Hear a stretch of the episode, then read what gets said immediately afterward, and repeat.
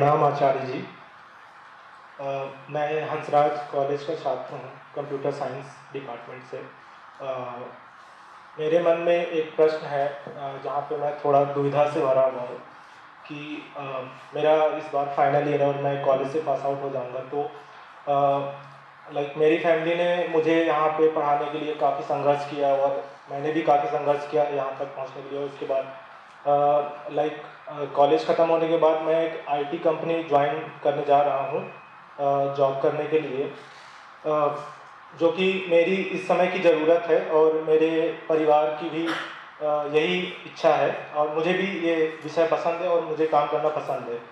परंतु जब मैं देखता हूँ कि इस इस तरीके से क्या मैं एक बड़े सोशल कॉज के लिए काम कर पाऊँगा तो मुझे जवाब यही मिलता है। जैसा मेरा अनुभव लोगों से मिल के रहा है और कुछ लोगों को आपसे भी सुन के यही रहा है कि लाइक एक सोशल कॉज में आप अपने काम को उतना ज़्यादा से इम्पैक्टफुल तरीके से नहीं कर पाएँगे। तो परंतु मेरे पास अभी वर्तमान में और कोई चारा भी नहीं है इसके अलावा। तो मुझे अपने फैमिली को फाइनेंशियली सपोर्ट भी करना है, मेरे जो छोटे भाई हैं उनकी पढ़ाई के लिए। और मुझे भी एक फाइनेंशियल इंडिपेंडेंस चाहिए, जिस वजह से शॉर्ट टर्म में मुझे ये कार्य करना है।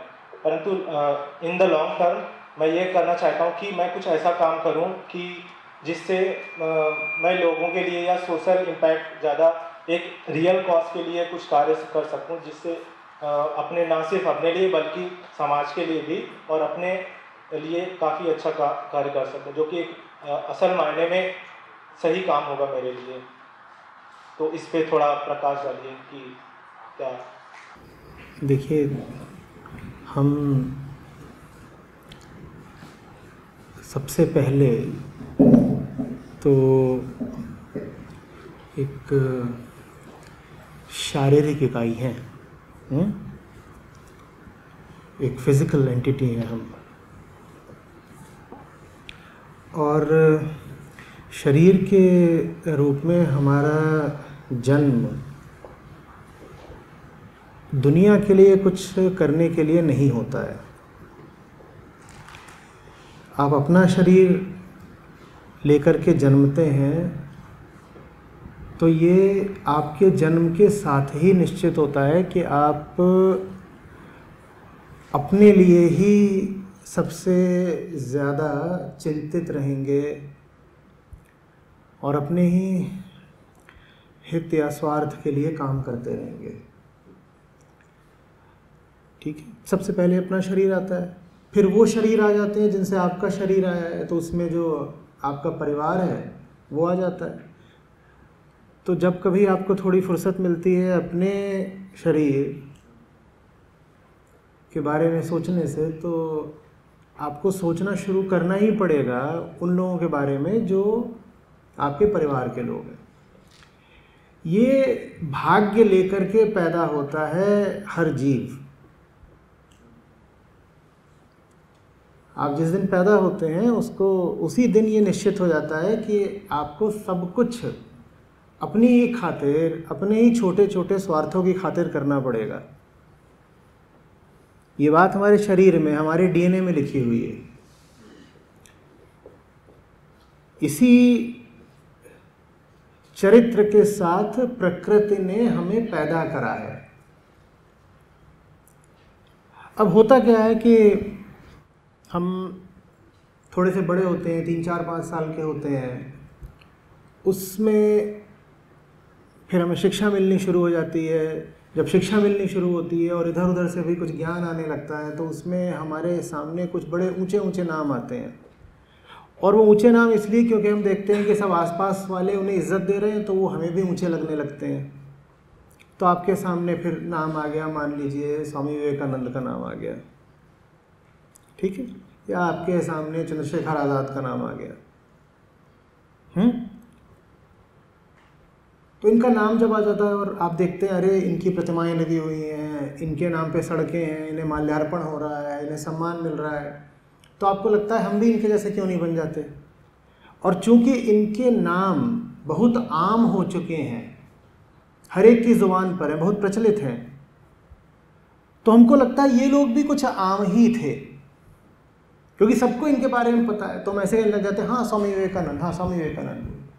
बगल की इमारत में ही तो है। वो करोड़ों में किसी एक के साथ घटना घटती है कि वो अपने क्षुद्र स्वार्थों से आगे जाकर के कुछ कर पाए। वो करोड़ों में किसी एक में ये संकल्प और साहस होता है कि उतनी बड़ी कीमत चुका पाए कि मुझे बस अपना पेट नहीं भरना है, अपने परिवार की खातिर नहीं जीना है। मैं प्रकृति से आगे जाकर भी कुछ कर सकता हूँ। लेकिन हम इस बात को समझते नहीं। हम में वास्तव में महान व्यक्तित्वों के प्रति भी इतना सम्मान नहीं होता कि हम ये स्वीकार कर पाएँ कि हम उनसे बहुत बहुत बहुत बहुत बहुत बहुत पीछे हैं। हम ये मान नहीं पाते। तो फिर हम ये पूछना शुरू कर देते हैं कि मैं भी तो वही करना चाहता हूँ जो उन्होंने करा, मैं कैसे कर लूँ? आप उतनी बड़ी कीमत देने को तैयार हैं क्या? आप उतनी बड़ी कीमत देने को तैयार हो, आप भी कर सकते हैं। लेकिन हम कभी कीमत वाले पक्ष की बात नहीं करते। जब कीमत देने की बात आती है तो हम मजबूरी का रोना शुरू कर देते हैं अपनी जवानी में ही। तो मैं तो मजबूर हूँ, मैं क्या करूँ? आप मजबूर हैं, इसमें आपकी कोई गलती नहीं है। मजबूरियों के साथ तो हमें प्रकृति नहीं पैदा कराए, बिल्कुल आपकी कोई गलती नहीं है। लेकिन अगर आपको अपनी मजबूरियों की ही बात करनी है तो फिर महानता के सपने लेना छोड़ दें। आप दोनों काम एक साथ नहीं कर सकते। कि ये भी कहते रहें कि मुझे अपने पारिवारिक और सामाजिक कर्तव्य निभाने हैं और मुझे अपने लिए कुछ पैसा वगैरह भी कमाना है, और कम से कम एक तल की तो लाइफस्टाइल होनी चाहिए ना। और जब 10-15 साल में नौकरी वगैरह कर लूँगा उसके बाद मैं देखूँगा कि दुनिया समाज जहान के लिए क्या किया जा सकता है। आप ऐसी बातें करना चाहते हो और उसके साथ आप ये बोलें कि मुझे कुछ बहुत ऊँचा, बहुत विरल करके दिखाना है तो दोनों चीज़ें एक साथ संभव नहीं है। आप कहते हैं कि आप 10-20 साल कॉरपोरेट में नौकरी करके आईटी जॉब करके, उसके बाद आप सोचेंगे समाज के लिए क्या कर सकते हैं। आप जिस समय सोचना शुरू करेंगे आपके मुताबिक, उतनी उम्र में तो स्वामी जी अपना काम खत्म करके विदा हो चुके थे। और आप कह रहे हैं कि उस उम्र में आप सोचना शुरू करेंगे कि अब मैं दूसरी पारी खेलूँगा। ऐसे नहीं होता है। और जितनी आपकी आज उम्र है, उतनी उम्र में भगत सिंह फंदा चूम चुके थे। आपकी ही उम्र में। आप कह रहे हैं, अभी तो मैं अपने पारिवारिक कर्तव्यों का निर्वाह करूँगा।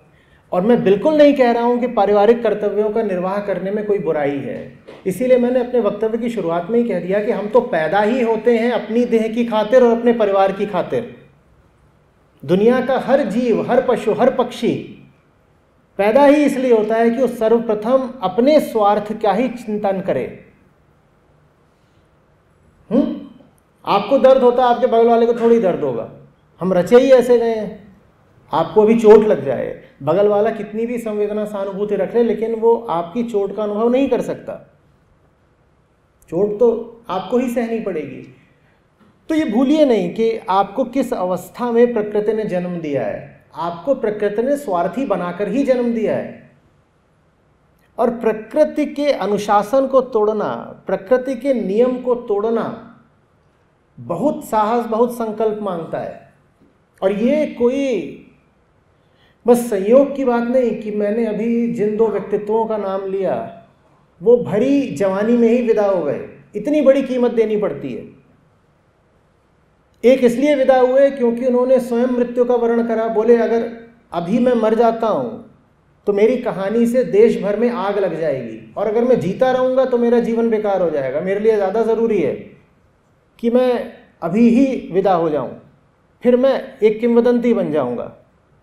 फिर मैं सदा के लिए एक आदर्श बन जाऊँगा और मेरी कहानी से न जाने कितने जवान लोग प्रेरणा लेते रहेंगे। और दूसरे ऐसे थे कि इन्होंने इतनी मेहनत करी, इतनी मेहनत करी। पहले तो विदेशों में मेहनत करते रहे, फिर भारत में आकर भारत भ्रमण करते रहे। इतनी मेहनत करी कि 40 की उम्र आते आते उनका शरीर जवाब दे गया, उनको जाना पड़ा। ऐसी कीमत चुकानी पड़ती है। जो ऐसी कीमत चुकाने को तैयार हो, उसके लिए है वो दूसरा रास्ता। नहीं तो हम सब पैदा ही होते हैं बस प्रकृति वाले पहले और एकमात्र रास्ते पर चलने के लिए।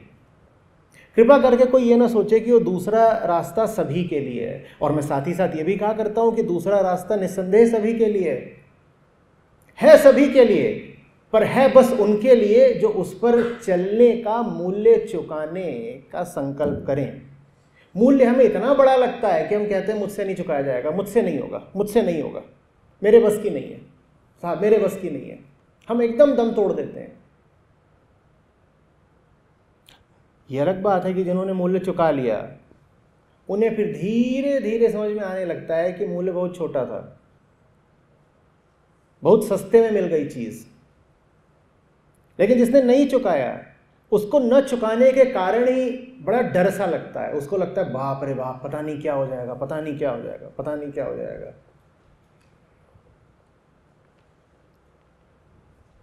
तो मैं क्या जवाब दूँ बेटा आपकी बात आप कह रहे हो कि आर्थिक स्थितियाँ हैं या कई और कारण हैं जिसकी वजह से आपको आईटी जॉब करनी है और आपको परिवार की ज़रूरतों का ख्याल रखना है। मैं आपके साथ हूँ। आप करिए, बिल्कुल वही करिए जो आपको समझ में आता है। आपको अभी यही लग रहा है कि आपको अपनी और परिवार की ज़रूरतों का ख्याल रखना है तो आप रखिए। कोई पाप नहीं हो गया। बस इतना है कि जो ऊँची से ऊँची चीज़ आपको मिल सकती थी, वो नहीं मिलेगी, पर कोई ज़रूरी भी नहीं है कि मिले। आप इसलिए थोड़ी पैदा होते हैं कि आपको मुक्ति मिल ही जाए। आप इसलिए पैदा होते हैं कि खाएँ, पिए, मौज करें, एक दिन मर जाएँ। वो सब आपको ही मिल जाएगा, उसमें दिक्कत क्या है? तो मैं बिल्कुल नहीं कह रहा कि पाप हो गया, अगर आप एक साधारण जीवन बिता रहे हैं। जाइए कोई कॉरपोरेट जॉब करिए। उसमें भी कुछ सुख, कुछ दुख आते हैं। कुछ ऊंच, कुछ नीच। सुविधाएँ मिल जाती हैं, जीवन आराम से कट जाता है। अपेक्षतया भीतर एक बेचैनी बनी रहती है, कहीं ना कहीं पता रहता है कि ज़िंदगी बर्बाद जा रही है, पर ठीक है, जब ऐसा लगे ज़िंदगी बर्बाद जा रही है तो जाके शॉपिंग कर लो मूवी देख लो।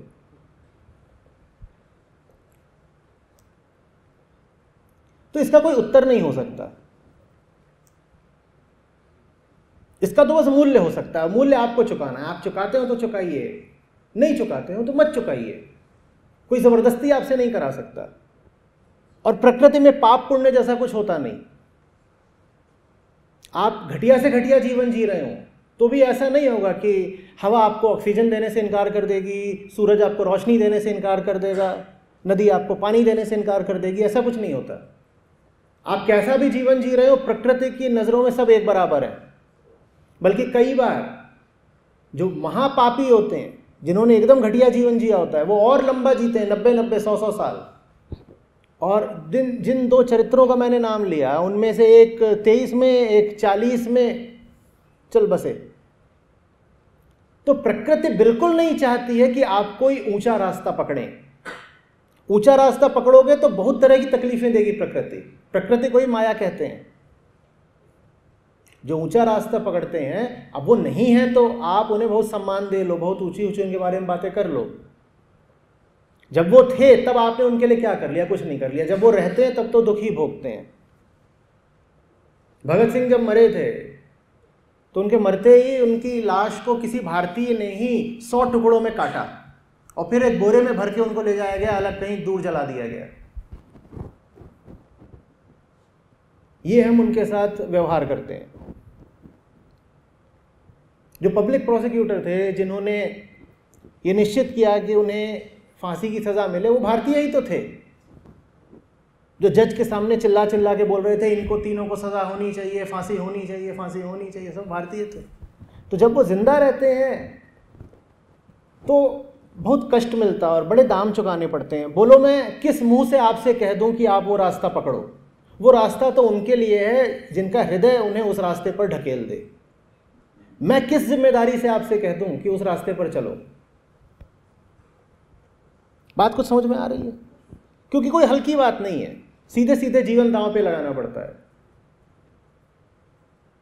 और तब तो फिर भी आसान था, क्योंकि सामने स्पष्ट था कि कौन है जो आपको गुलाम बना रहा है। आप उससे आकर के भिड़ सकते हो। उनकी असेंबली में बम डाल सकते हो। आज का समय तो और कठिन है। आज आपको जो गुलाम बना रहा है, उसके चेहरे पर नकाब है। वो फेसलेस है। अनाम।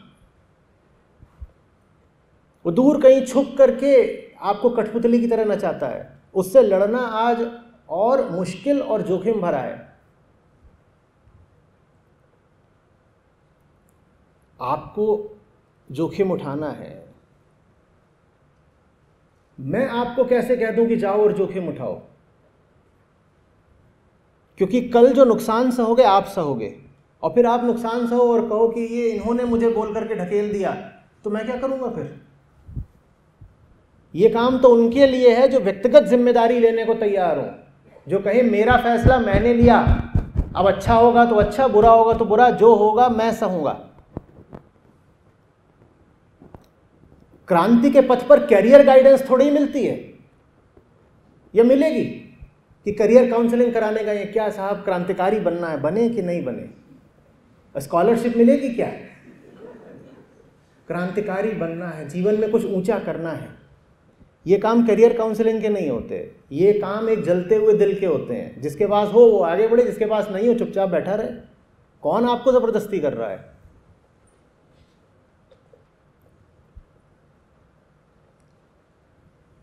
बात आ रही है समझ में?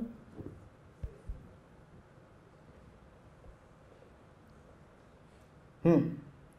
प्रणाम आचार्य जी आ, मेरा नाम आदित्य है मैं दयाल सिंह कॉलेज से हूँ और फिलोसफी का छात्र हूँ अभी। मैं फ़र्स्ट ईयर में हूँ और अलेवन ट्वेल्थ में मैंने जेई की तैयारी की थी इंजीनियरिंग के लिए।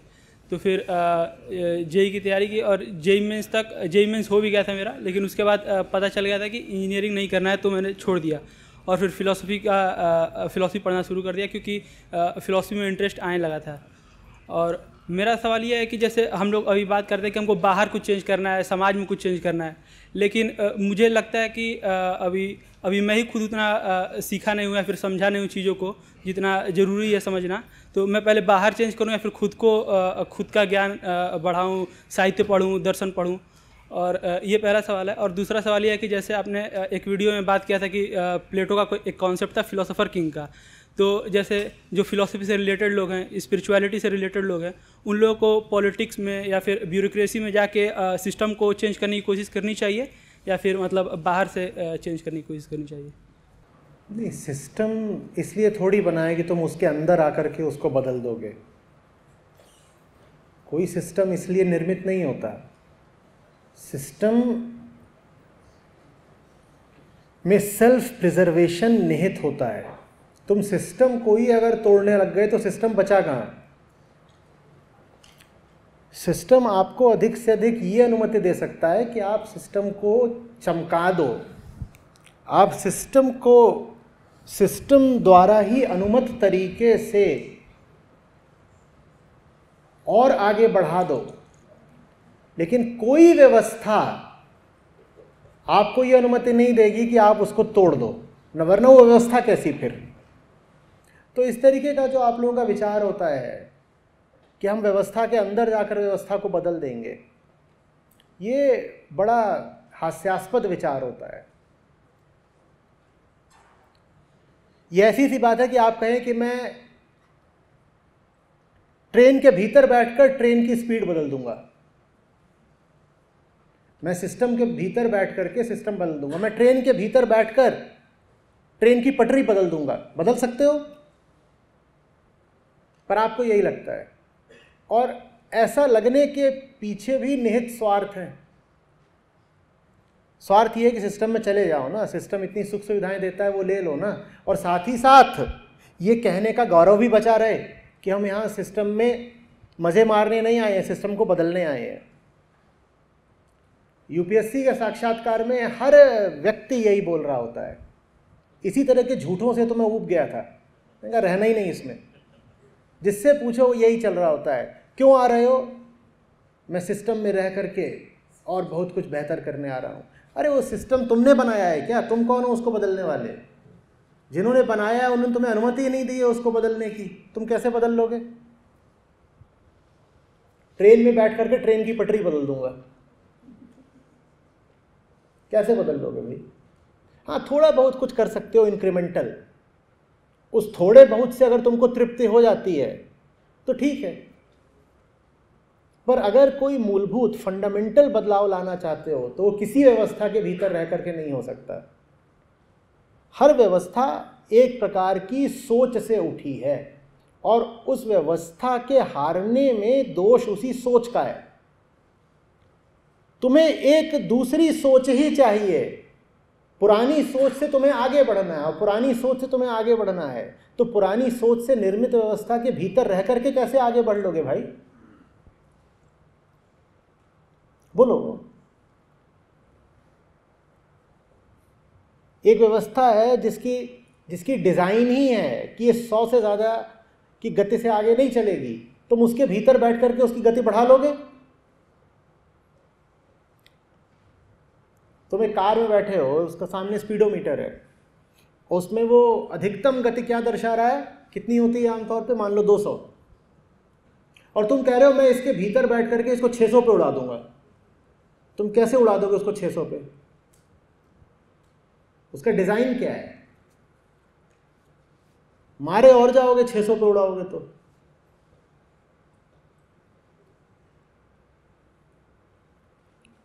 ठीक है? तो ये सब बातें थोड़ी सुनने में हीरोइक वगैरह लगती हैं, पर इनमें हीरोइज़म कम है। और कंफर्ट ज़्यादा है। सोलास है कॉन्सोलेशन है।